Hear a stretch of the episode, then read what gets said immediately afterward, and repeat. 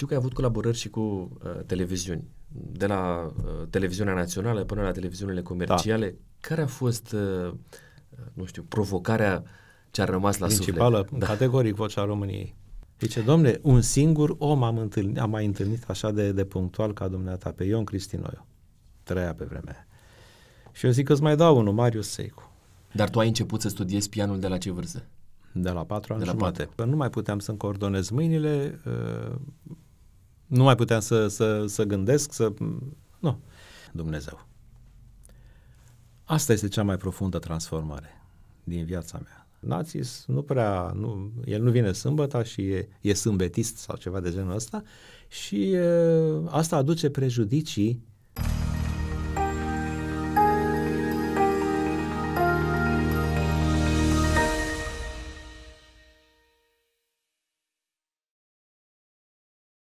Bun regăsit, dragii mei, o nouă ediție de podcast autentic. Sunt încântat să fim împreună, dar mai ales uh, sunt bucuros să aduc înaintea voastră un om pe care îl stimez, un om pe care îl admir, chiar dacă nu ne-am uh, intersectat foarte des, dar pe care l-am urmărit în diferite ipostaze și de la care am avut de multe ori uh, de învățat. În ocazia asta îi, pun, îi spun bun venit la masa autentic uh, compozitorului, muzicianului, adaug George Națis. profesorului. Putem să spunem multe, dar în ocazia asta o să aflăm uh, multe detalii despre Sigur. cine este de fapt uh, George Națis. Am o primă provocare pentru tine. Uh, eu am să dau drumul unui cronometru. 20 de secunde. Uh, să ne spui câteva lucruri despre tine. Știu, vor fi foarte puține, dar voi fi foarte curios să aflu ce ai să selectezi tu din toată viața ta să ne prezinți în 20 de secunde. Uite, eu dau drumul cronometrului. Te rog. Am crescut într-o familie iubitoare cu doi părinți extraordinari, de care mi este mereu dor. Uh, am uh, avut o carieră și o meserie pe care am iubit-o și o iubesc în continuare și uh, am o familie la ora actuală pe care o doresc oricui. Uite, 17 secunde.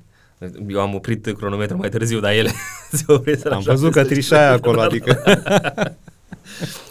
O, mulțumesc frumos, George, pentru deschiderea ta. Ai amintit despre părinții tăi, uh-huh. pe care i-ai apreciat, îi- de care ți este dor. Cred că ăsta este un cuvânt foarte profund. Ai înțeles de ce? Ah, Sigur. Sigur, pentru că nu mai ne-au părăsit uh, de mult, prea de mult.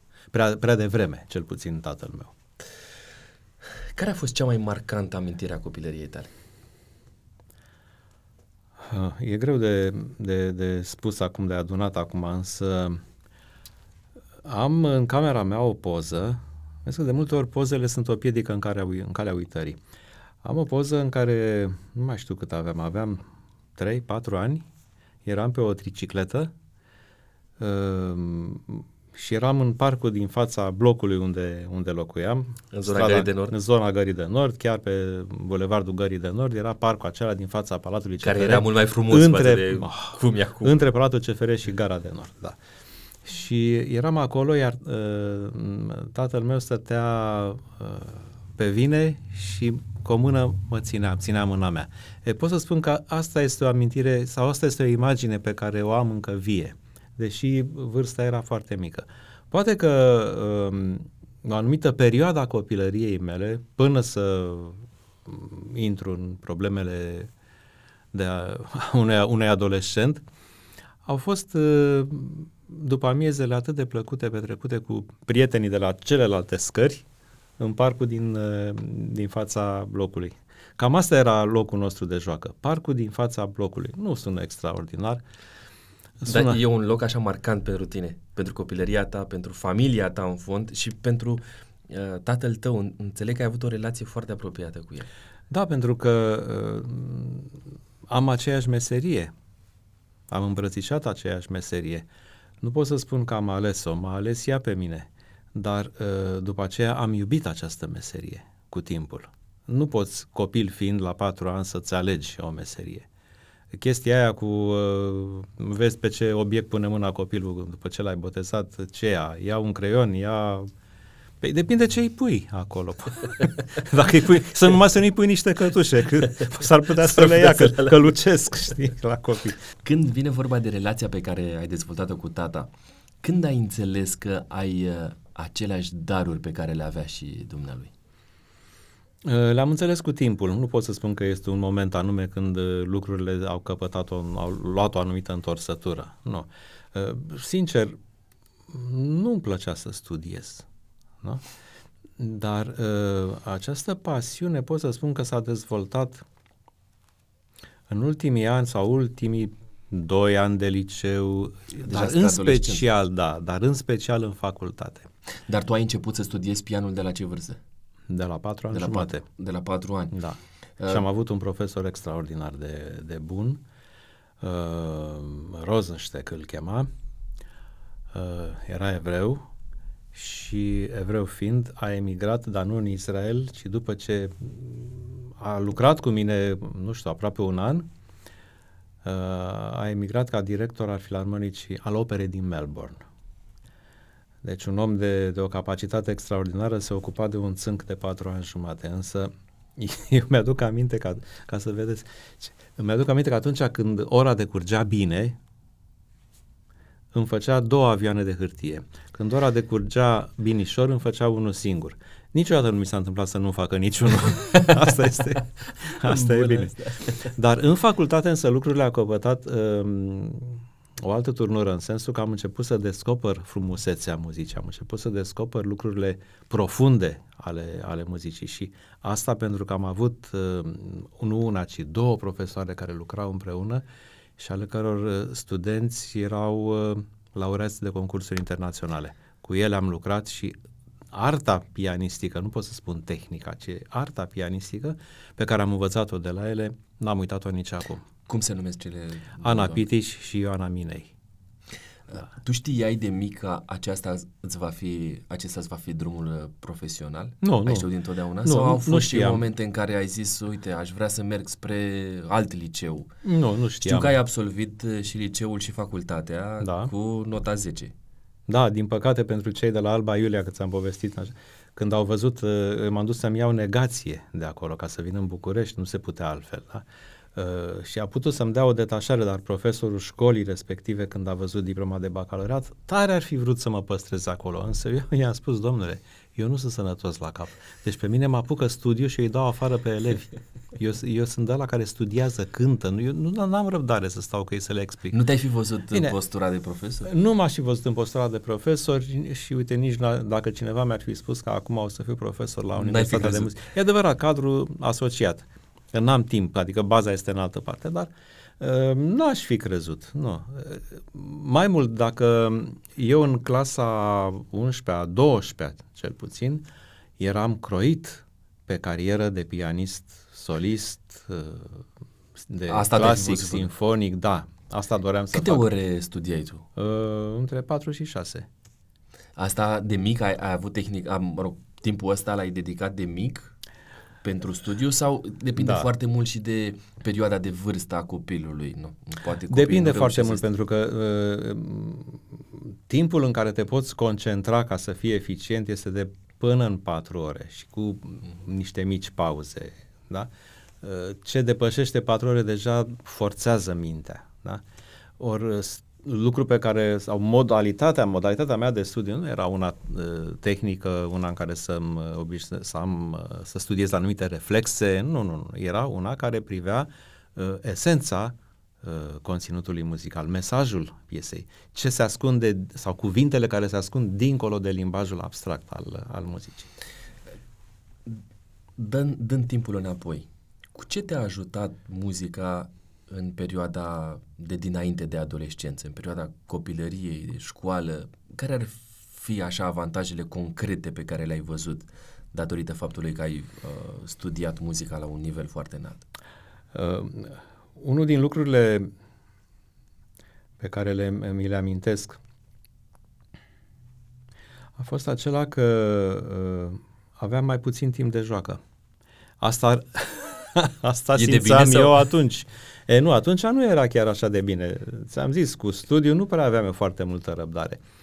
Dar uh, formarea și uh, exersarea uh, în cadrul acestui limbaj m-a ajutat foarte mult mai, mai târziu. Adică uh, roadele unei educații muzicale s-au văzut mai încolo. Recomanzi părinților să uh, fie perseverenți cu copiilor încă de mici, de la vârsta la care ai început-o, nu știu, sau poate mai târziu, nu știu ce ne vei spune, să uh, își trimită copiii la un, să studieze un, uh, un instrument? O artă, în general, deci vreau să lărgesc un pic uh, aria. O artă este bine de, de, de studiat, de lucrat, de aprofundat, poate, pentru un copil. Și vârsta Pentru optimă că, ar fi asta? 4 ani? O, sau...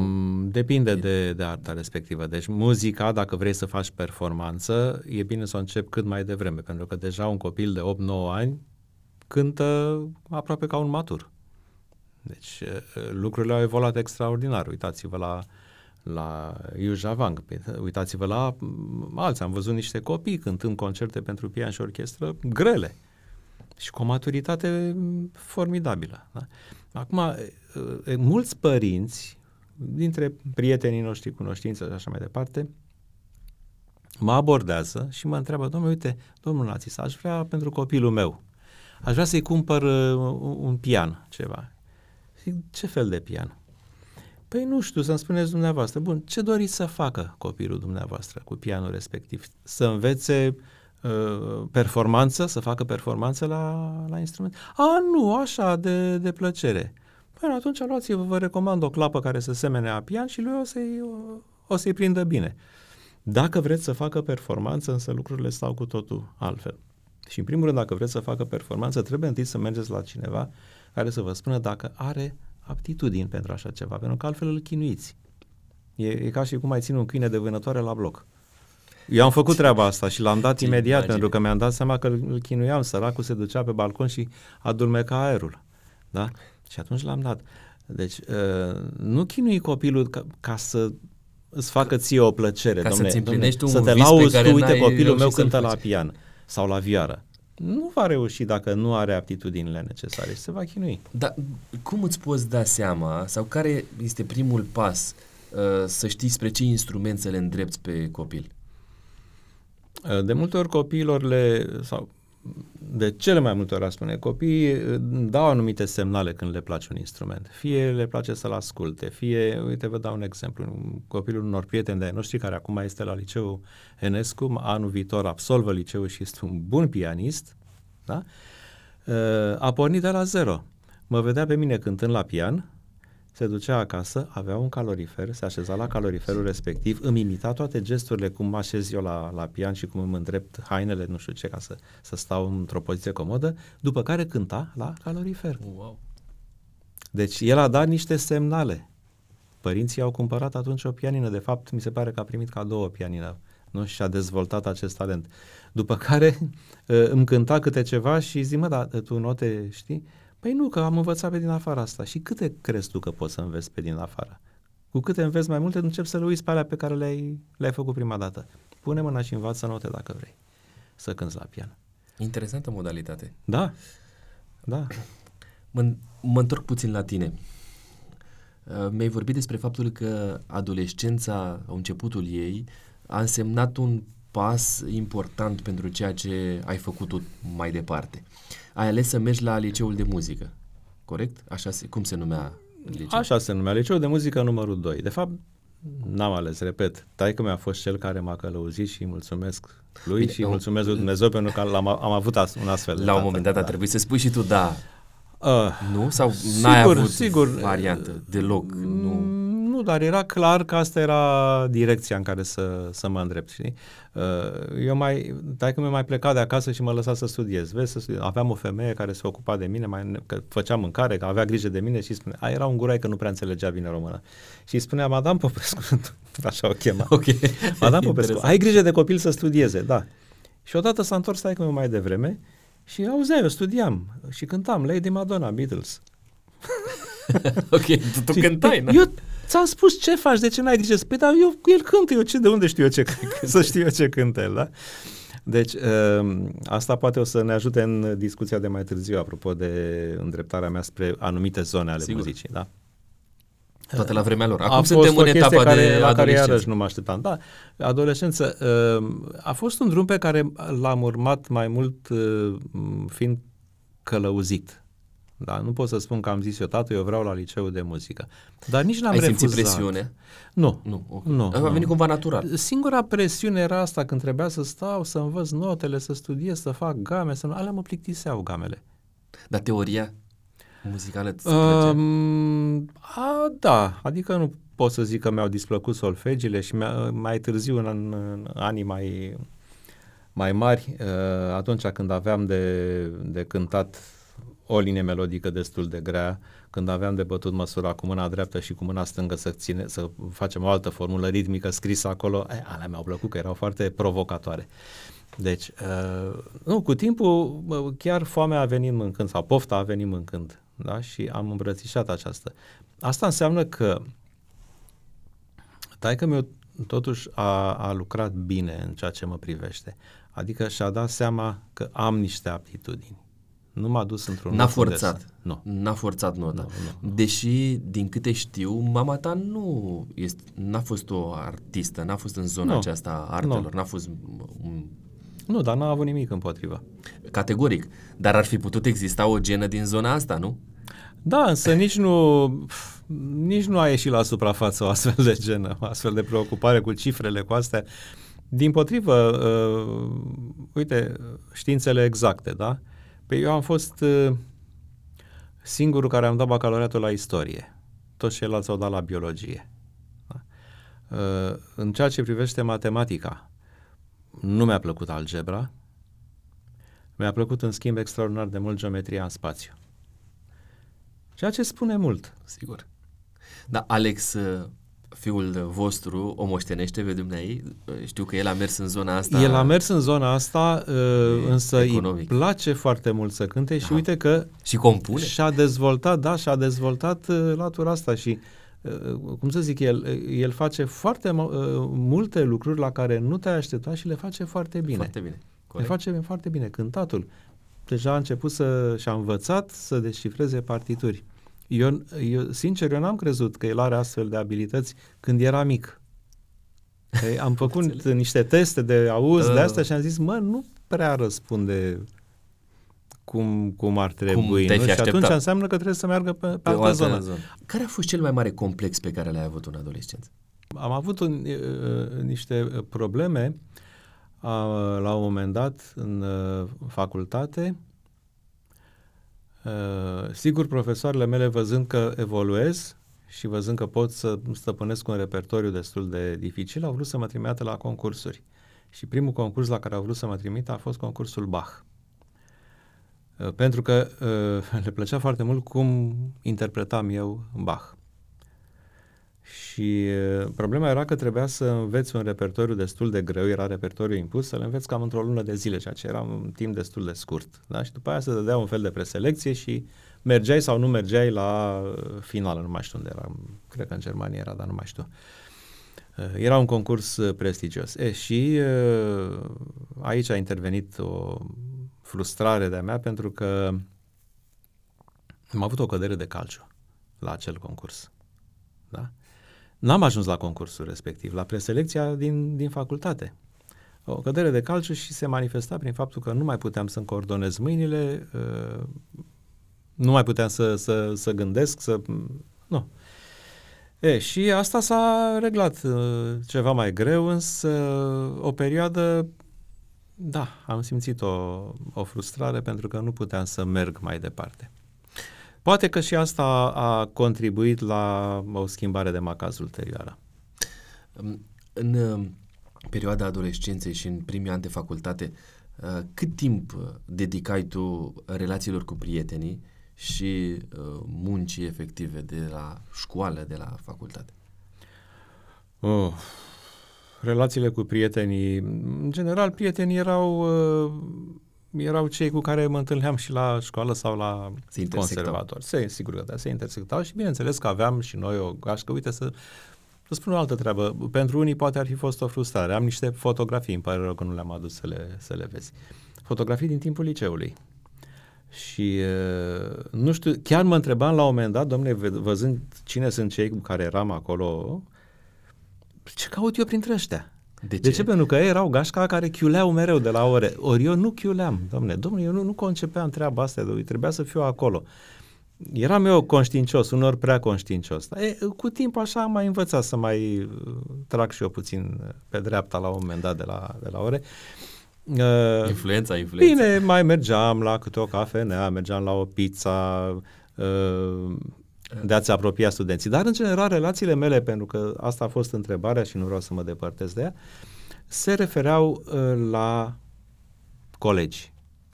Da? Și cu o, o parte din ei, mă rog, ne mai făceam și alți prieteni, mai mergeam pe la vreo petrecere, la vreunul... Ai avut vreun viciu în perioada adolescenței și a studenției? N-aș spune. Nu, nu, nu, nu, nu. Viciile s-au uh, dezvoltat mai târziu. Au fost... Adică... Uh, cum te catalogau părinții tăi? Un copil cu minte sau mai răzvrătit așa? Fraier. Știi cum se spune la cei care sunt foarte cuminți? Ce ai primit tu ca moștenire de la părinții tăi? Uh, păi, de la tatăl meu pot să spun că am primit meseria. Uh, pentru că și taică mi a, a, a activat în acele zone ale muzicii în care activez și eu. Adică și într-una și în cealaltă. Da, și el avea, a, a avut studii de specialitate, după aceea s-a îndreptat către muzica, atunci se spunea ușoară, mai, mai mult către jazz. Chiar am, am un, un, un afiș din 1940 și ceva, nu mai știu, așa un fel de, un afiș foarte micuț, care era, astea se lipeau pe, pe pereți, pe clădiri, pe stâlpi, da? Și era prezentarea unui spectacol unde cânta nu știu ce cor dirijat de XY și, uh, aoleu, cum mai spun, nu mai, nu mai țin minte expresia folosită, dar era ceva de gen magia a muzicii americane adusă de Gilly, că așa, asta era pseudonim, uh, uh, nu pseudonimul, ci din, uh, hai să zic pseudonimul lui, de la Numele Gil. Scenă, Numele de scenă, Gil Inații, da. Și uh, mi-am dat seama că după, după război asta a fost greșeala lui pe care și-a mărturisit-o, în ghilimele spus greșeală. Uh, el i-a așteptat pe americani și au venit rușii. Asta a fost problema. Pentru că el a zis, domnule, vreau să cânt muzică americană. Da? Și, și au, venit, toți, uh, au venit cu totul al, alții. Au venit corurile. Corurile patriotice. Da, cam asta e. Deci asta am moștenit de la, de la taică meu. Pasiunea pentru muzică, sunt convins că este o, o genă care, care a, a, m-a atins profund. Iar de la, de la maică mea, maică mea era uh, cea care mergea cu o oră înainte la servici. Dacă ea începea la ora 8, serviciul la 7 era acolo. De multe ori taică meu i-a spus, măi, vezi că am trecut pe lângă institut unde lucrez și am văzut în curte acolo, tu ai văzut că sunt niște materiale de construcție. Nu, n-am văzut. Hai mă, uite-te mai bine. Că m-am dus și am întrebat, domnule, ce, ce faceți cu astea? Și mi-au zis că vor să ridici o statuie. Termină de se su- ea se supăra, deci ea, ea nu, cum să spun, ea, ea, personal. ea nu marșa la chestii de astea așa cu umor, să zic, se supăra un pic pentru că era extrem de conștiincioasă. Adevărul e că am primit un, un, un compliment la un moment dat de la Mariana Șoitu, lucra în TVR1, era redactor și am colaborat mult cu ea la Cerbul de Aur după 90 și așa mai departe. De ce? Pentru că aveam întâlnire la o anumită oră și m-am dus fix la ora aia. Zice, domne, un singur om am, întâlnit, am mai întâlnit așa de, de punctual ca dumneata, pe Ion Cristinoiu. Trăia pe vremea aia. Și eu zic că îți mai dau unul, Marius Seicu cu care am fost coleg la un moment dat și ne, ne, ne băteam la un moment dat care să vină primul. Odată am venit cu o jumătate de oră mai devreme și le era acolo. acolo. Da. da, deci pe undeva aceste, aceste lucruri privind punctualitatea, um, corectitudinea în, în, în anumite aspecte, asta cred că am moștenit de la, de la maica mea. Primul cântec pe care l-ai compus, ți-l mai amintești? Cum să nu? Pot să ți-l cânt, dar, dar nu cred că o să, o să dorească cineva să mă asculte cântând acum. De ce? Se numea, uh, pe, pentru că n-ar fi o interpretare demnă de un cântăreț, adică m-aș face de râs cu vocea mea. Deși am uh, înțeles că tu ai cântat o am perioadă cântat, Am cântat o perioadă, da, da. Bine, pentru asta trebuie totuși puțin exercițiu să, și trebuie să cânți, să te rodezi, da. Sigur, am cântat, aveam un repertoriu de vreo patru ore. Bun, revenind la cântec. La cântec. Uh, uite, cântecul îți dau, îți dau un, un uh, hint, ca să spun așa. Cântecul se numea Oamenii de mâine. Despre cine crezi că era vorba și cam când crezi că l-am scris? Cred că știu pentru că am citit. Ai citit? Era vorba despre Alex. Da, deci în, atunci când s-a născut Alex, eu am scris această melodie. Bine, eu n-am scris textul. Uh, textul mi l-a făcut George Mihalache. Și uh, tot așa, fiind în perioada aia, a zis, domne, oamenii de mâine, uite. Vin. Vin, vin oamenii de mâine. Foarte, foarte fain. 1984. 84, da, cântat de Marina Scupra, care mi era elevă la Școala Populară de Artă pe vremea aceea. Îl găsim cântecul acesta pe YouTube, nu? Cred că da. E acolo. Cred Știu că, că acolo, da, eu da, l-am, da. l-am ascultat, l-am văzut. Ăsta și apoi un alt cântec care, care s-a cântat foarte, foarte mult uh, a fost Ploua cu flori, cântată de Daminescu. Și aia se găsește, sigur, înregistrarea este tot și rău de tot se aude destul de rău, nu e nimic remasterizat. Sau... Cine te-a încurajat să mergi mai departe în zona asta a compoziției? În zona compoziției și, a, și nu numai a compoziției, ci și a uh, performanței instrumentale în ceea ce privește uh, zona asta a jazzului. Uh, e o chestie care mi s-a întâmplat la un moment dat, pe care nu mi-am explicat-o, dar care a fost ca o profeție care s-a împlinit. Uh, ultima, ultimul an de liceu am avut ca profesoară de pian chiar pe directoarea liceului. Directoarea liceului fiind dintr-o familie foarte bună, Camenița. Era un, vorba de un avocat, era trăită multă vreme prin Paris, asta deci era o femeie de, de asta de, din zona aristocrației. Și ea lucra cu mine. Și mi-a zis la un moment dat o treabă care m-a pus pe gânduri. Ce, domne, tu nu vei fi niciodată un pianist de clasică. În schimb, vei fi un foarte bun pianist de jazz. De unde până unde? Nici, eu nici nu mă gândeam la așa ceva, nu mă gândeam la o astfel de carieră, nu, nu aveam noțiuni de jazz. Nu? De unde până unde? Și a doua a fost în, la o ședință de asta care, pe care o aveam pe la conservator cu studenții și cu elevii, nu mai știu cum se numeau, adunări, în fine. Așa, e, toate erau de partid, bineînțeles. Țin minte că s-a, s-a ridicat o profesoară o profesoară cu care, mă rog, aveam niște ore de teorie foarte interesante și aduceam, eu inventam tot felul de instrumente și spuneam, domnule, uite, băgam niște hârtiuțe prin piamele asta, uite, am inventat o chestie nouă, o piesă scrisă pentru... În fine, uneori chiar voiam să, să râdem puțin de ea.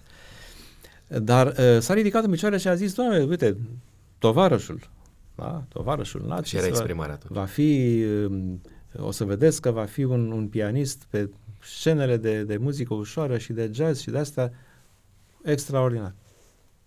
Și domnule, de unde până unde? Da? Deci sunt doi oameni care au văzut în mine un lucru pe care eu nu l-am văzut și pe care nu-l practicam. Da.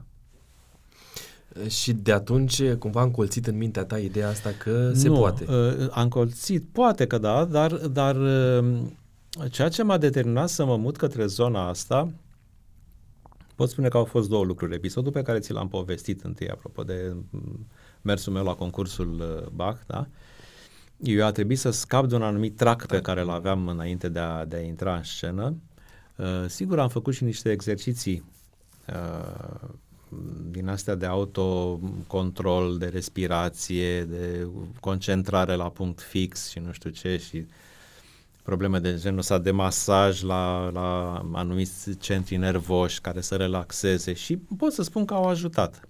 Bine, probabil că ajutau și că aveau și un fel de, de, de efect ăsta placebo, adică știam, lume, dacă fac treaba asta, și ca tenismenii, dacă se scarpină nu știu unde, o să câștige punctul.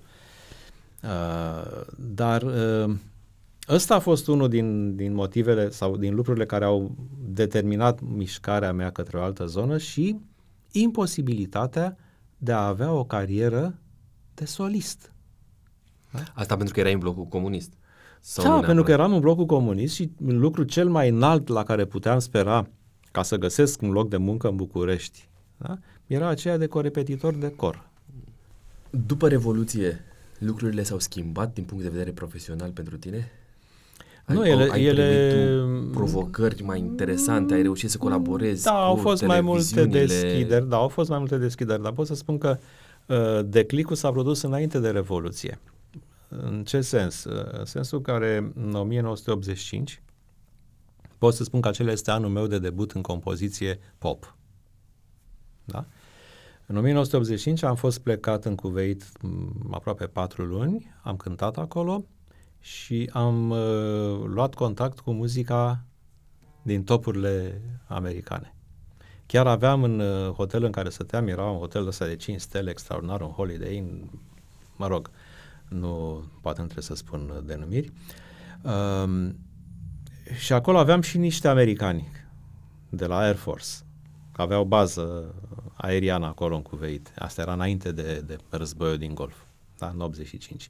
Și ne împrietenisem cu ea, deși nu aveam voie, dar așa mai pe blat ne împrietenisem cu ei, mai vorbeam, mai una alta. Uh, am cunoscut un, uh, un DJ, apropo, DJ era cu totul altceva decât, decât ce, ce este acum. Ăla Poți chiar, să ne ăla, puțin? Păi da, pur și simplu omul punea muzică, dar punea muzică muzică. Nu, nu, nu mixa în sensul că începe el să, începea el să descopere niște ritmuri noi și niște chestii obsedante. Nu. Chiar muzica pe care am auzit-o acolo mi-a plăcut extraordinar de mult. Și am cerut și am ascultat.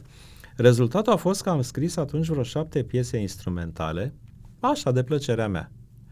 Vreo șapte piese instrumentale pe care le-am înregistrat la televiziune. Aveam, prin amabilitatea bunului meu prieten Joel Chereștei, care lucra acolo, dar nu în 85 și în 86. În 85 am debutat la un concurs de muzică pop și am luat premiul de debut. În 85 s-a, piesa Oamenii de mâine se cânta zilnic pe posturile de, pe postul de radio. De radio. A, așa că nu pot să spun posturile.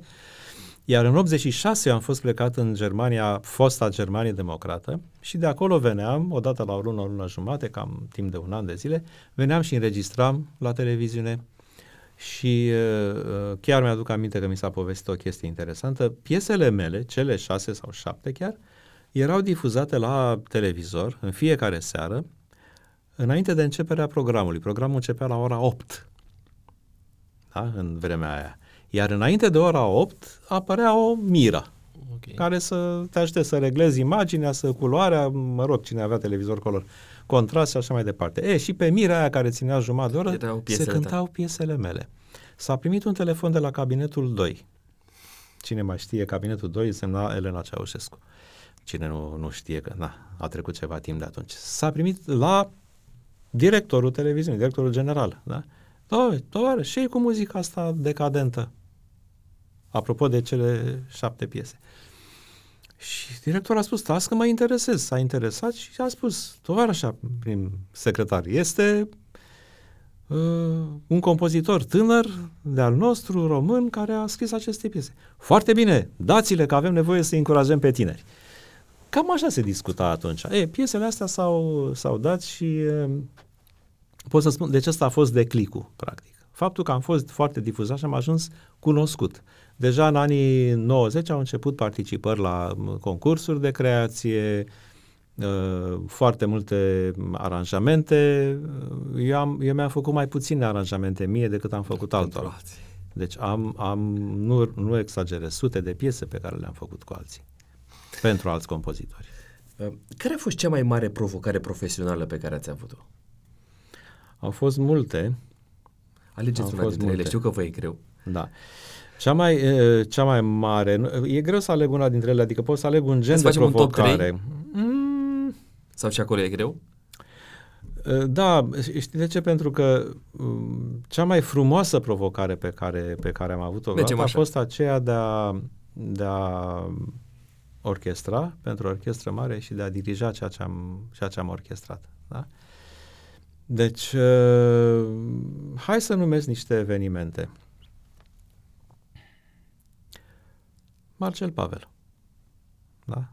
Am dirijat concert de pop sinfonic cu 150 de oameni pe scenă. Steve Vai. Steve Vai fiind unul dintre cei mai mari chitariști din, din lume, e un chitarist de rock, dar aș vrea să, să menționez un, un lucru care să mai topească un pic dintr-o anumită imagine pe care oamenii ar putea să o aibă despre un astfel de muzician. Omul este căsătorit cu prietena lui din liceu, Uh, de atunci e monogam, este vegetarian, este împotriva alcoolului, Cam asta e și este un muzician extraordinar, de profund. Dar pentru unii e poate chiar nebun. E, o să spun însă că uh, am avut plăcerea să, să dirigez uh, să-l dirigez pe Steve Vai și orchestră sinfonică într-un turneu european. Ăsta pot să spun că a fost evenimentul cel mai amplu. Da?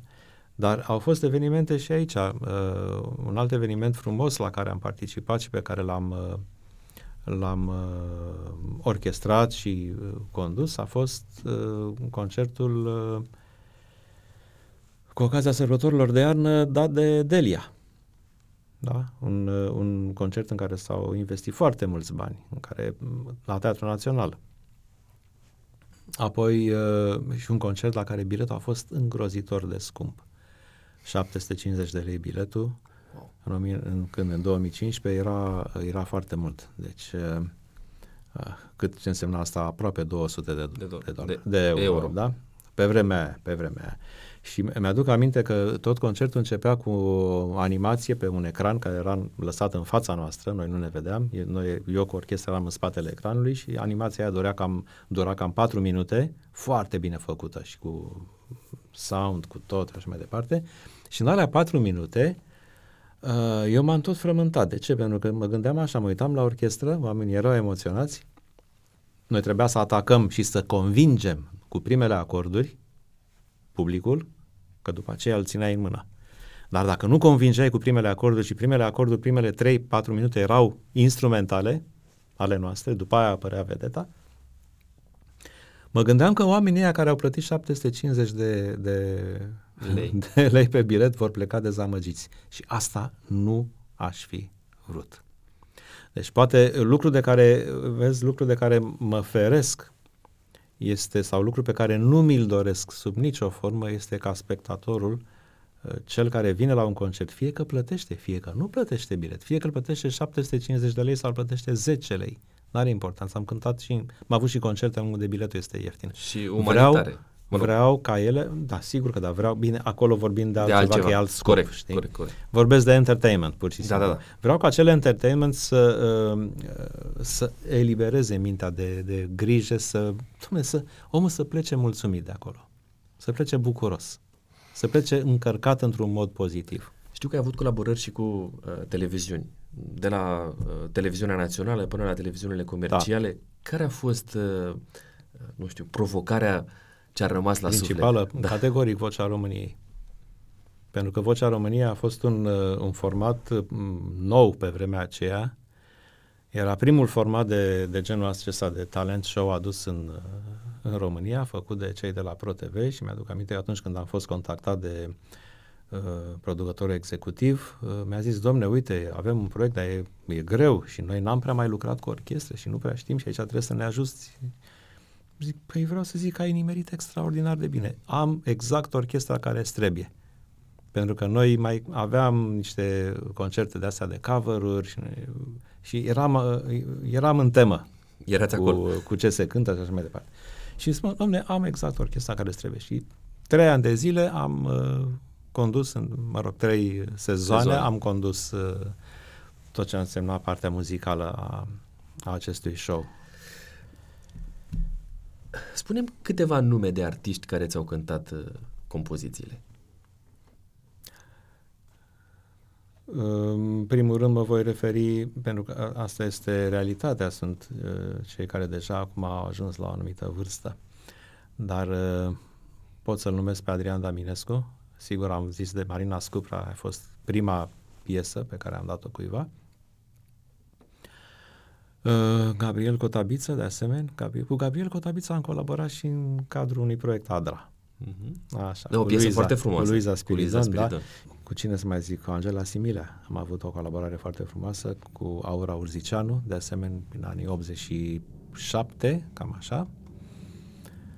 Uh, cu Mirabela Dauer, adevărat ceva mai puțin, dar uh, mi se pare că o singură piesă i-am, i-am scris. Monica Angel, am avut de asemenea uh, piese Aurelian Temișan, cu care sunt bun prieten, și nu, nu în ultimă instanță cu cel căruia nici nu mă gândeam vreodată să-i scriu vreo piesă sau să-i fac vreun aranjament, pentru că mi se pare că suntem total incompatibili. Cătălin Crișan.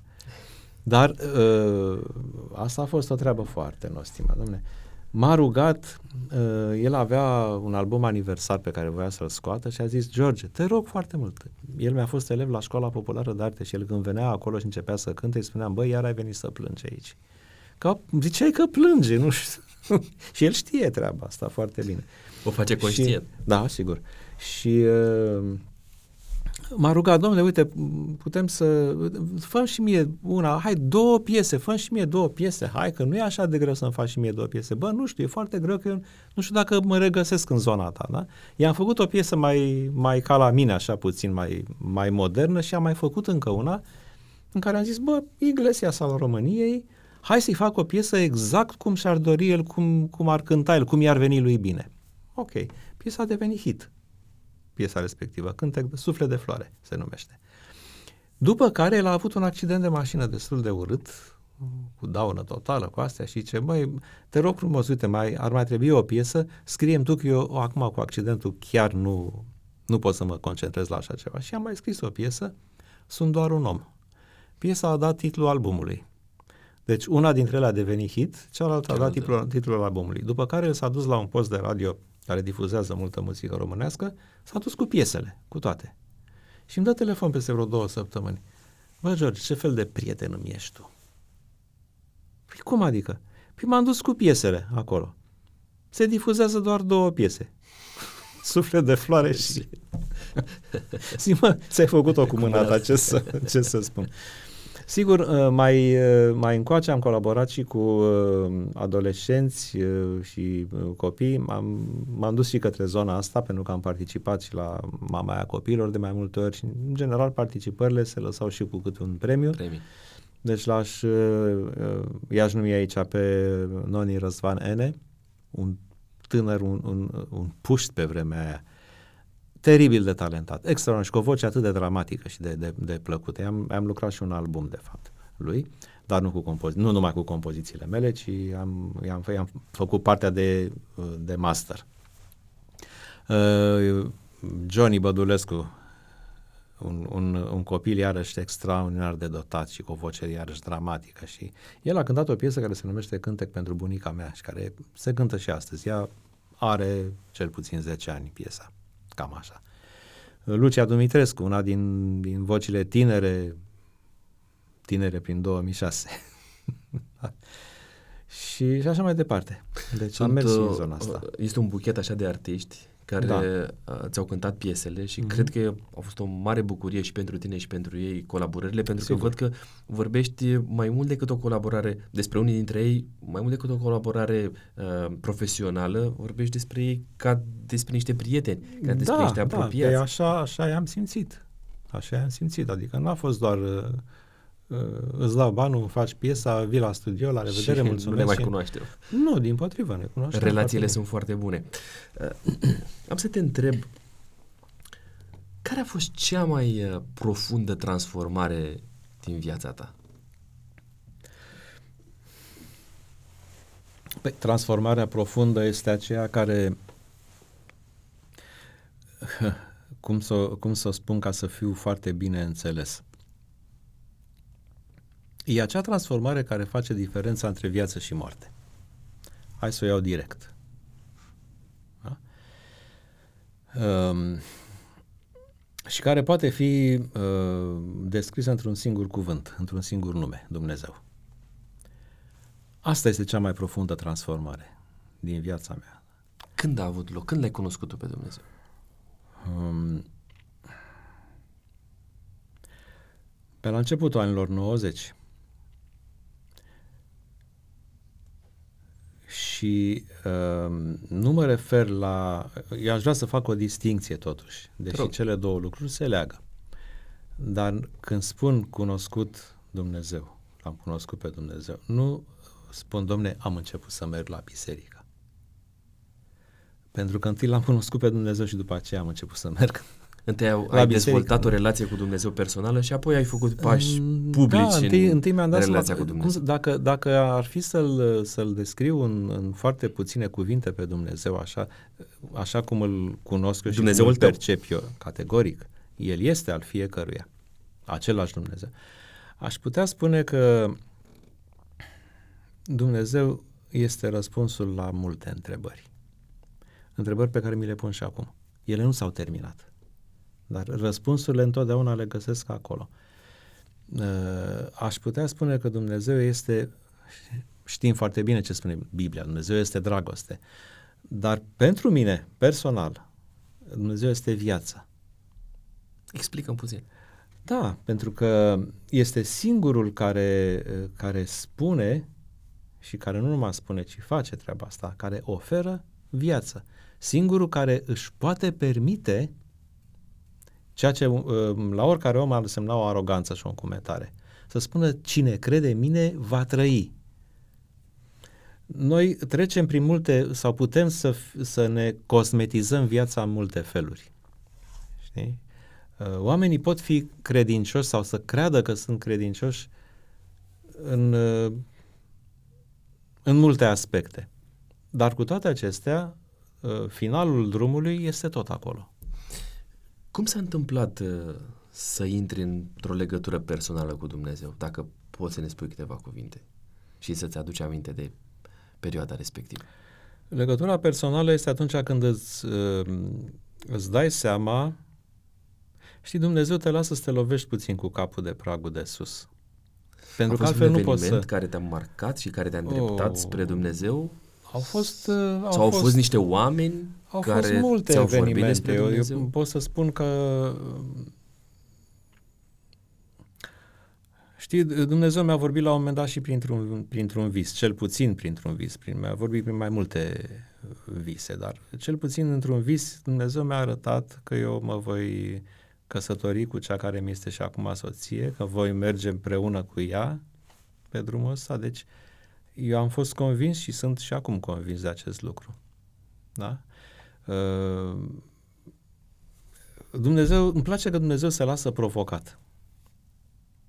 Uh, oamenii vor să-L mulțumească pe Dumnezeu. Nu, eu vreau să-L provoc pe Dumnezeu să mă fere tot ceea ce are El mai bun.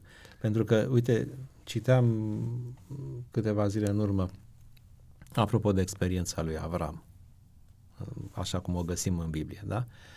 El a crezut pe Dumnezeu și așa nume că El este și El poate să împlinească ceea ce spune că împlinește.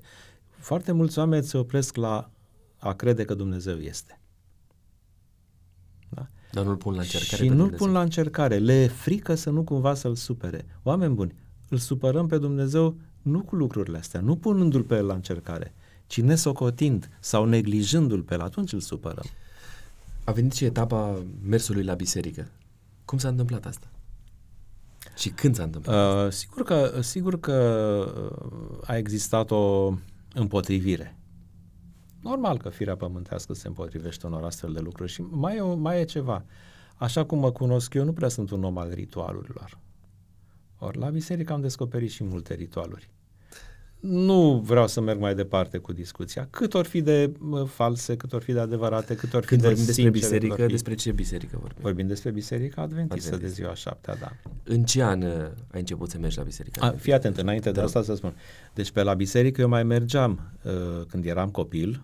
Maica mea a fost o femeie extrem de, hai să spunem, bisericoasă, s-ar spune, da? Uh, dar, de fapt, ea a fost, ea a fost un om credincios. Și acolo unde, unde a fost, în biserica în care a fost, ea a fost foarte credincioasă. Biserica da? Ortodoxă. Biserica Ortodoxă inițial după aceea s-a convertit, a devenit adventistă. Ea a murit adventistă. Da? Deci asta spun, fie că a fost în Biserica Ortodoxă, fie că a fost în Biserica Adventistă și dacă ar mai fi fost să fie prin alte două, trei biserici, ar fi fost cu toată inima acolo, da? Asta am apreciat foarte mult la, la mama mea. Da? Deci, uh, mai mergeam de Paște, dar nu aveam răbdare să stau până dimineața. Mama rămânea până dimineața. Totuși, ceva mi-a rămas din acele seri în care mergeam să aprindem lumânările de Paște. Știi? Pentru că era curtea plină, era o atmosferă așa foarte interesantă, mirosul ăla de, de, de ceară, venea preotul, nu știu ce ceva în mintea mea de copil a rămas, era ceva deosebit față de viața noastră cotidiană. Da? Așa că în momentul în care, în care am descoperit, l-am descoperit pe Dumnezeu care se prezintă în Biblie, În momentul în care am văzut că există uh, o biserică în care uh, se vorbește despre acest Dumnezeu, atunci lucrurile au căpătat un, un sens. De ce? Pentru că asta spunea Dumnezeu este cel care face diferența între viață și moarte. Ori întrebările mele existențiale și cred că oricine are asta, aceste întrebări, e ce se întâmplă după ce Categoric. mori. Da? De unde vii și încotro mergi. Exact, Vovadis. Exact. Da? Dar uh, aici pot să mai, mai aduc un, uh, un aspect în discuție. Uh, soția mea, Marcela, ea a crescut într-o familie adventistă. Ea o, o perioadă n-a mai frecventat uh, biserica, dar după un timp s-a, s-a întors și a fost exact în perioada asta, la începutul anilor 90. Da? S-a întors, uh, eu nu prea eram... Uh, Erați căsătoriți deja, Alex sigur, avea... Sigur că da, Alex avea câțiva ani, șase, da, mai șapte mergea, ani. mai mergea cu el. La un moment dat a venit și mi-a spus, dragul meu, uite să știi că mă, am hotărât, mă, mă botez, dacă vrei Ea a poți fă, să vii. Dumne, ea a făcut primul pas. Ea a făcut primul pas, și da. mama, mai târziu, Mama mea, da. după doamna Marcel. Da, mama mea, uh, da, mi-aduc aminte de un, uh, de un lucru și într-adevăr, uite, uh, Dumnezeu așa a lucrat. Și sunt convins că El a lucrat. Pentru că n- nu este, nu sunt lucruri pe care să le, să, să le poată lucra, un, să le poată face un om cu o putere omenească, ci numai o putere care este dincolo de ceea ce putem noi, de limita noastră. Eram cu vechiul și bunul nostru prieten, pastorul Edmond Constantinescu, stăteam de vorbă Vreau să spun că el a fost cel care mi-a adus cuvântul lui Dumnezeu. La el am auzit pentru prima dată.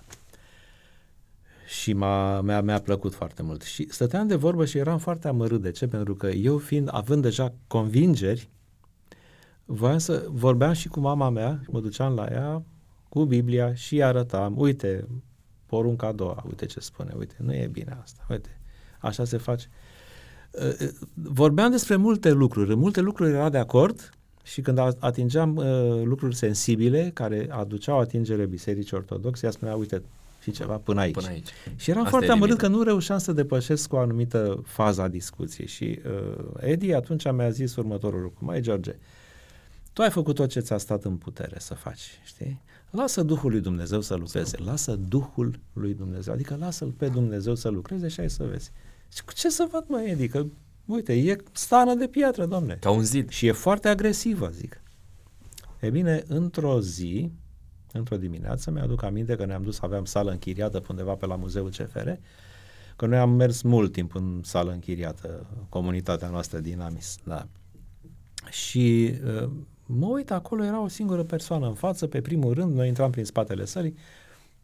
Păi, Părea cunoscută Părea silueta. cunoscută silueta, mai ales că ea, uh, sala, uh, sala respectivă era, pe, lângă- era lângă gara de nord, ea locuia la gară, mama.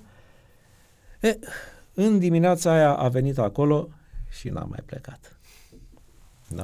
Duhul Sfânt. Exact. Nu George Națis. Nu George Națis. Ce a spus George Națis a avut, uh, cum să zic, o anumită greutate. Sunt convins că a, a, a însemnat și asta ceva pentru ea, dar categoric uh, hotărârea aparține, a ea aparține lui Dumnezeu.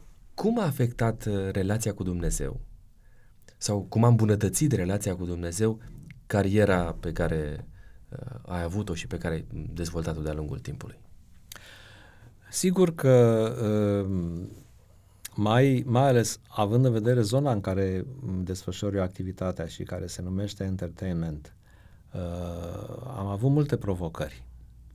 De ce? Pentru că, așa cum știm foarte bine, în Biserica Adventistă, ziua șaptea este o zi pusă deoparte. Pentru că, dacă vorbim, aici putem avea o discuție, dar uh, scurtă, dar constructivă. Dacă vorbim de o anumită zi, am văzut că foarte multe discuții au loc pe tema un zile. Care este ziua, domnule? Aia sau aia altă?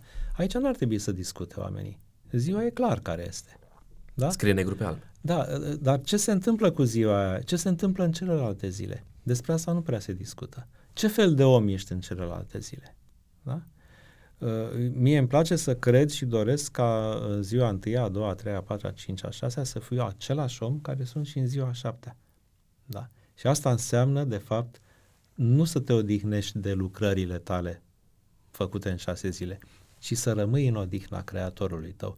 Mie ăsta mi se pare lucru de care avem mare nevoie. Nimeni, dacă păzește o zi, inclusiv cea corectă, să nu creadă că va fi mântuit prin asta.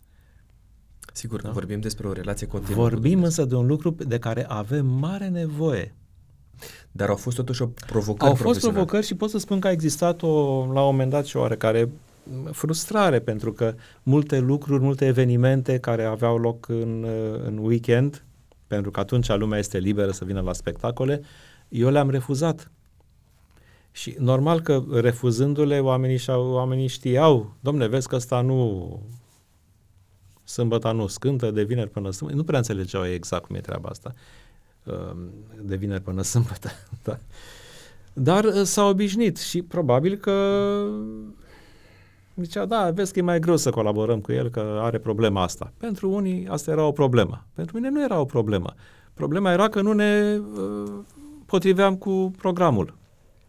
De exemplu, la Vocea României. Uh, existau emisiuni live acolo. Uh, erau zilele de filmare. Nu? Și eu le-am spus de la bun început, oameni buni, uitați-vă ce se întâmplă. Cam asta ar fi orarul meu. Haideți să ne încadrăm, putem să ne încadrăm în orarul ăsta? Dacă da, batem palma. Dacă, Dacă nu, nu, nu. Nu vreau să vă încurc cu nimic. Da? Ca să știți. Luați așa. Asta e filoxera mea. Ce să mai... la urmă, urmei, nu? Fiecare om are câte o idee fixă. Asta e ideea mea fixă. Luați așa dacă vreți. Și au, oamenii au marșat. Au zis, da, domne, bine, e în regulă. Da? Este ok. Emisiunile, la emisiunile live aveam pe altcineva pe care îl pregăteam, lăsam totul în regulă și plecam. Da? Deci, Hai. deci uh, s-a putut. Alții n-au înțeles lucrul ăsta, alții au încercat să-mi facă probleme chiar la servici. Dar uh, dacă vrei, povestesc pe scurt o, o întâmplare de atunci foarte interesantă. Au fost, au fost mai multe, de fapt. Mm, însă la servici la radio unde lucrez eu, la Radio, radio România, cineva la un moment dat mi-a făcut o reclamație. Cum că eu, domne, Națis, nu prea, nu, el nu vine sâmbătă și e, e sâmbetist sau ceva de genul ăsta și e, asta aduce prejudicii instituției Instituție. pentru că trebuie să angajeze alți oameni și așa mai departe și nu e, nu e normal. Uh, Uh, drept care, când, când am văzut treaba asta și m-a chemat uh, directorul de la departamentul nostru, a zis, domnule, uite, trebuie să-ți găsim un alt loc de muncă undeva unde să nu performezi. Zic, îmi pare foarte rău, eu vin cu diploma. Calificarea mea este asta, eu asta trebuie să fac aici.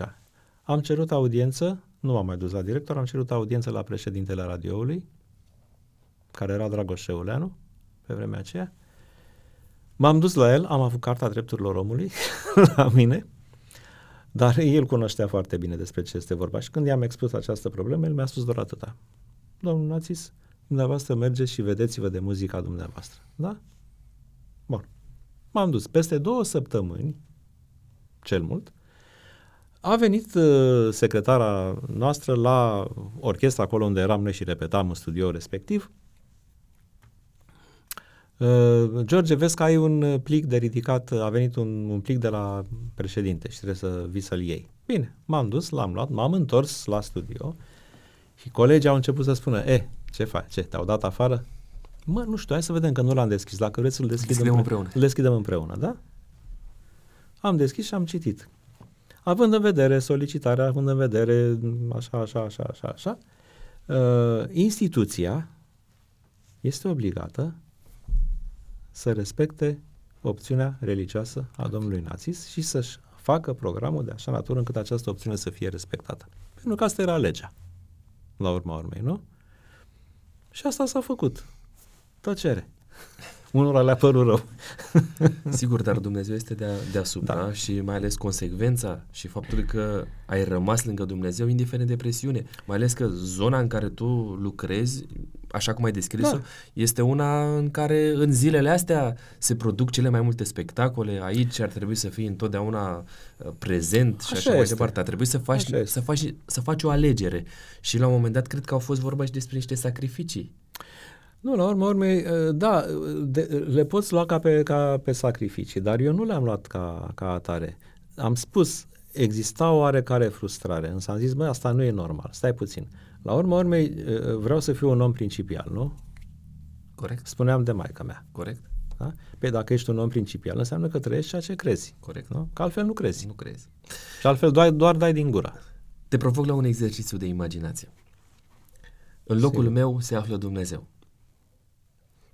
Tu joci un rol în care pui întrebările. Îți dau posibilitatea să-i adresezi lui Dumnezeu o întrebare. Care ar fi aceasta? Doamne, cum ai făcut în cutare sau în cutare situație? Personală. Personală, da. Okay. Cum ai făcut de s-au întâmplat lucrurile în felul ăsta de frumos? Pentru că noi vedem uh, rezultatele mai târziu și dacă tragem uh, o linie, atunci e foarte greu să te îndoiești de faptul că, că rezultatele astea aparțin lucrării lui Dumnezeu. De câte ori se roagă pe zi George Națis? De câte ori am nevoie, de câte ori simt nevoia. Nu am un ritual al, al rugăciunii. Da? Deci nu, nu spun, domnule, ți-ai făcut rugăciunea de dimineață? Hai să mi fac repede. Ți-ai făcut rugăciunea de masă? Mulțumesc, amin. Care este cea mai recentă rugăciune la care ți-a răspuns Dumnezeu? Hmm. Pot să spun că răspunsul este recent, dar rugăciunea nu e recentă. Rugăciunea este ceva mai, mai veche și Dumnezeu mi-a răspuns prin faptul că băiatul meu Alex se căsătorește în vara asta. O bucurie. Și uh, felicitări. Pot să fac publică declarația pe care mi-a făcut-o el mie și anume că în urma rugăciunilor lui și ale lui Dumnezeu a oferit mai mult decât a cerut. Sara este o fată extraordinară. O Știu și tocmai, tocmai asta este uh, marea mea mulțumire. Dumnezeu a răspuns la multe, la multe rugăciuni. Dar asta era, cum să spun, uh, Întotdeauna am avut, am avut convingerea că pentru Alex uh, există sufletul pereche. Și uh, Marcela, soția mea, întotdeauna a spus, mai stai liniștit. Hai, mamă, ce Are să Dumnezeu mai stau? Grijă. Hai, mamă, ce să mai stau? Ca Avram, sunt bătrân, nu mai am poftă sau nu o să mai am. Cine știe.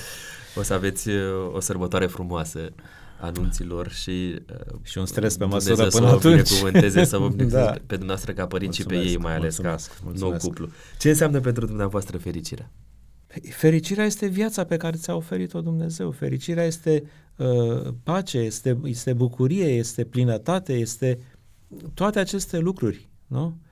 Uh, crede-mă că pentru asta mă rog, mă rog, mă rog ca Dumnezeu să, să înlăture orice, orice plan care nu e după voia Lui. Mă rog ca Dumnezeu să uh, ne umple cu prezența Lui, în sensul de a, de a, de a fi fericiți, de a fi bucuroși, de a avea speranță, pentru că uh, ce se întâmplă?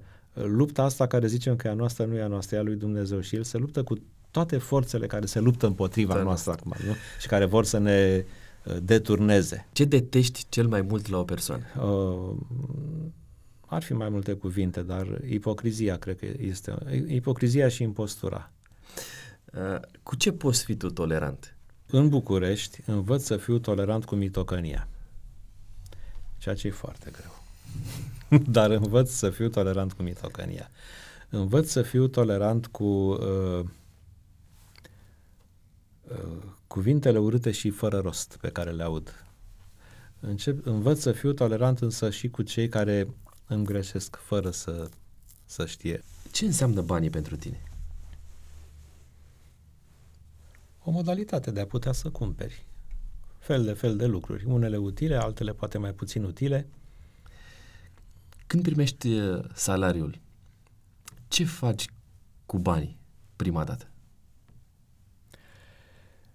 Uh, păi când, când primești salariul, uh, salariul acum știi se primește pe card.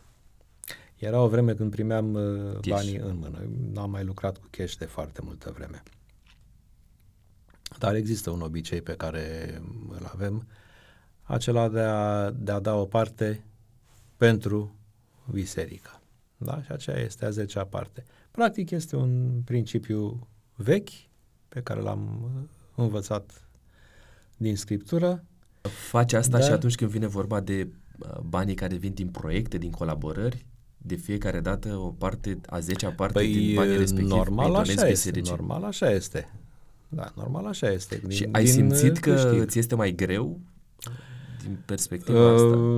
Sigur că te gândești la lucrul acesta. Uneori poate treci printr-o perioadă în care ai multe cheltuieli și dacă nu ai, poți să ți le faci, să ți le planifici, sau treci printr-o perioadă în care ai cheltuieli neprevăzute și atunci te gândești, doamne, da, n-aș putea să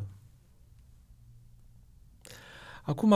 Dar ai rămas consecvent. Am rămas consecvent. Acum însă, uh, sigur, zecimea poți să o dai imediat sau poți să o dai un pic mai târziu. Nu este o Important asta este, să Important este să... Asta înțeleg. Important este să, să știi, să existe acest lucru, acest obicei. George, dacă vrei să-ți deschizi sufletul, când a fost ultima dată când ai plâns? Însă pot să spun că ultima dată, și prefer să-mi amintesc de acest lucru, ultima dată uh, am plâns eu cu mine uh, de bucurie pentru Alex. Am cu mine aici o Biblie. Eu am să ți-o, să ți-o dau, să ți-o pun în față. Da. Alegerea ți aparține dacă o vei deschide sau îmi vei spune pe de rost versetul tău preferat. În 1990, pe toate gardurile și pe toți pereții scria cu grafiti și cu ce se putea scrie libertate. Da? Și cu toții am crezut acest lucru. Și în acea vreme, în acea vreme, am deschis Biblia, deci eram la început, nu pot să spun că eram un cunoscător al Bibliei, astfel încât să știu exact, domne, aici e Ioan, aici e cu tare epistola lui Pavel. Nu? Și am găsit textul din Ioan 8 cu 32, veți cunoaște adevărul și adevărul vă va face liberi. Și mai departe puțin scrie, dacă Fiul vă face liber, sunteți cu adevărat liberi. Asta mi-a vorbit în mod direct, fulgerător, acest pasaj, pentru că mi-am dat seama de un lucru mi-am dat seama că ceea ce căutam noi și ceea ce aveam atunci nu era de fapt libertatea Libertate. adevărată. Profund. Singura libertate adevărată este cea pe care o dă Fiul. Așa mi-a vorbit mie Dumnezeu atunci prin acest text și de aceea textul ăsta a rămas textul meu preferat pentru că Așa mi-a arătat, de fapt, mi-a, și libertatea. arătat, uh, da, libertatea în Hristos. Mi-a arătat care este diferența între orice libertate putem să avem noi și libertatea pe care ți-o oferă Dumnezeu. George, ne apropiem de finalul acestui interviu. Remarcabil pentru mine. Am absorbit uh, fiecare cuvânt al tău și fiecare parte din ceea ce ne-ai povestit, așa cu o dorință de a cunoaște cât mai mult. Așa. Am un test de autenticitate pentru tine. Sunt câteva întrebări la care aștept uh, răspunsuri uh, care să fie locvente pentru ceea ce am să te întreb. Un, unele dintre aceste întrebări sunt grele. Care este locul în care îl găsești în mod autentic pe Dumnezeu?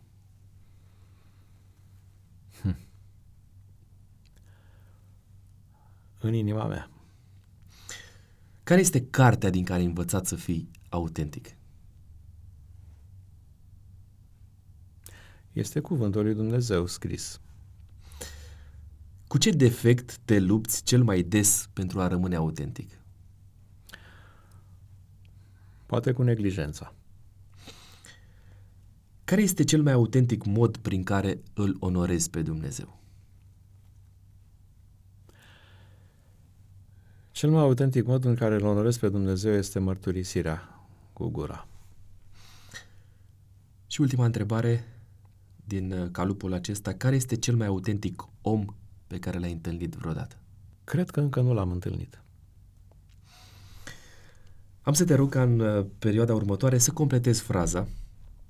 Prima uh, sună așa. Primul lucru pe care îl fac dimineața este... Îmi spun bună dimineața și mă dau jos din pat. Cartea pe care recomand să o citească orice om cel puțin o dată în viață are titlul?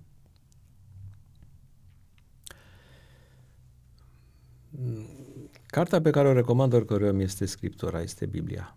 Nu pot să spun cu o anumită carte din, din Biblie, dar uh, dacă ceva poate să schimbe o anumită ordine din mintea noastră, cuvântul lui Dumnezeu este acela. Cea mai mare calitate a soției mele este? Credincioșia și dăruirea. Cel mai mare regret al meu rămâne? Rămâne faptul că, mm, că nu l-am cunoscut pe Dumnezeu mai devreme. Biserica Adventistă de ziua șaptea m-a învățat să... M-a învățat să mă cred în Dumnezeu și nu în oameni. Rugăciunea mea conține întotdeauna cuvântul. Mulțumesc. Am și 10 întrebări cu variante uh, de alegere de data asta. Celibidache sau Enescu? Da, uh, alegerea este puțin influențată de faptul că pe Celibidache l-am văzut, pe Enescu nu l-am văzut. Enescu este emblematic pentru noi, dar cu toate astea îl aleg pe Celibidache. Muzica, pasiune sau meserie? În primul rând, pasiune. Emisiune TV sau sală de concerte? Mai provocat aici. Sală de concerte. În relația cu, cu soția folosești mai des te iubesc sau iartă-mă? Și una și alta. Uneori, dar cred că te iubesc îl folosesc mai mult decât iartă-mă. Timp cu familia sau munca înainte de orice? Munca este necesară, dar timpul cu familia este un, un lucru pe care nu îți poți permite să nu-l ai.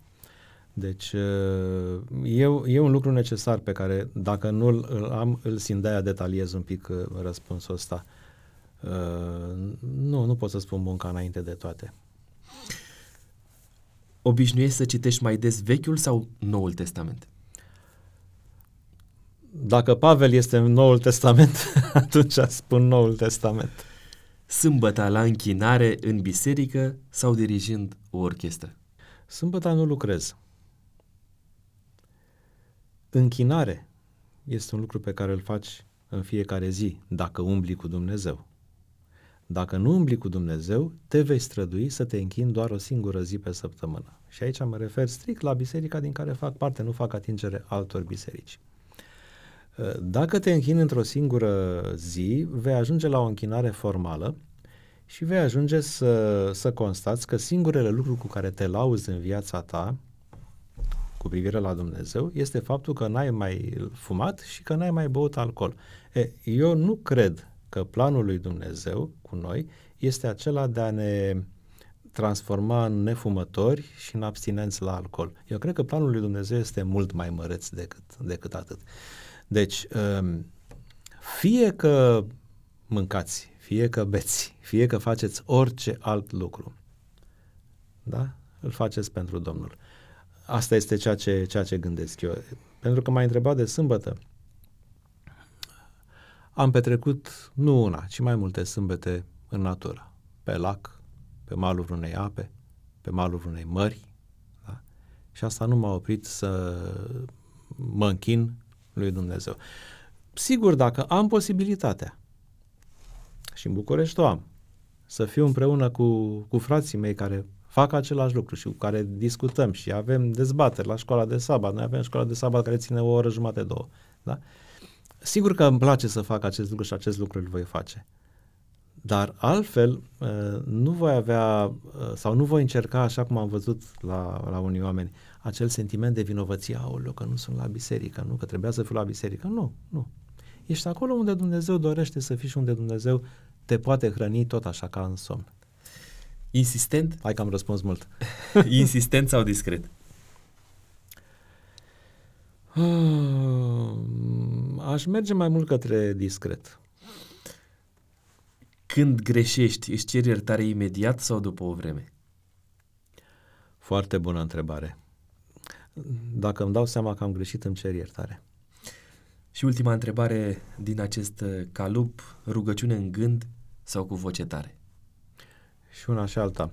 De fapt, uh, vorbitul cu Dumnezeu, cel puțin la mine, se manifestă mai mult în felul acesta. Non, uh, mă rog, nu prin vorbirea cu gura. Da? Uh, am aici uh, un uh, bol cu o întrebare surpriză. Au stat acolo pe scaunul tău și alți invitați uh, autentic. Te rog să alegi o întrebare de aici, să le ameste, amesteci puțin și să răspunzi Au tot, tot la o să fie. Sperăm că va fi altul de data asta. A, tot acela pe care l-ai fi ales inițial, nu? Da, da, da, da, să vedem. Care este cea mai mare problemă? Cea mai mare problemă când te raportezi la Dumnezeu? Sper că am înțeles bine întrebarea. Pot să pun la loc? Te rog. Da? Cea mai mare problemă este să te raportezi la Dumnezeu ca, ca om și să consideri că ești un fel de colaborator cu Dumnezeu. Adică noi trebuie să, să știm foarte bine că suntem limitați.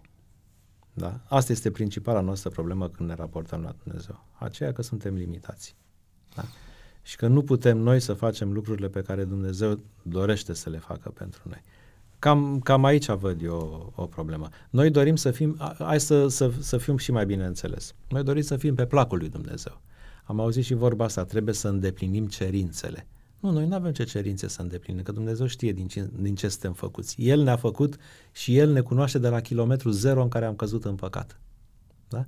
Drept care remediu tot El îl are. Când ne raportăm la Dumnezeu, ar fi bine să tăcem. Și ultima provocare pe care o am pentru tine în ocazia asta este să îți ofer îți ofer aici uh, un pix cu autentic și sper să îl păstrezi și acolo unde te vei duce să-l folosești, să spui despre experiența pe care ai avut aici la Autentic și să scrii și tu o întrebare pentru aceia care vor urma să stea pe scaunul pe care astăzi ești tu așezat. Mulțumesc frumos, te rog să împăturești și să pui uh, nu aici vrei, în nu, bol. nu vrei să... Nu, nu o dezvăluim. Nu o dezvăluim. A, nu, nici nu vrei să tragi cu coada ochiului așa. Am înțeles. O- o bine. las aici, amestecăm. Ok. Mulțumesc mult, George Națis, pentru că mi-ai fost aproape astăzi la masa aceasta autentică. Dumnezeu să-ți poarte de grijă, să te binecuvânteze pe tine și pe ai tăi. Cu multă plăcere și, și eu îți mulțumesc că mi-a dat ocazia să-mi deschid inima. Aceleași binecuvântări ți le doresc și ție și tuturor celor care ne urmăresc. Vă mulțumesc și vouă pentru că ne-ați fost aproape la un nou episod uh, autentic.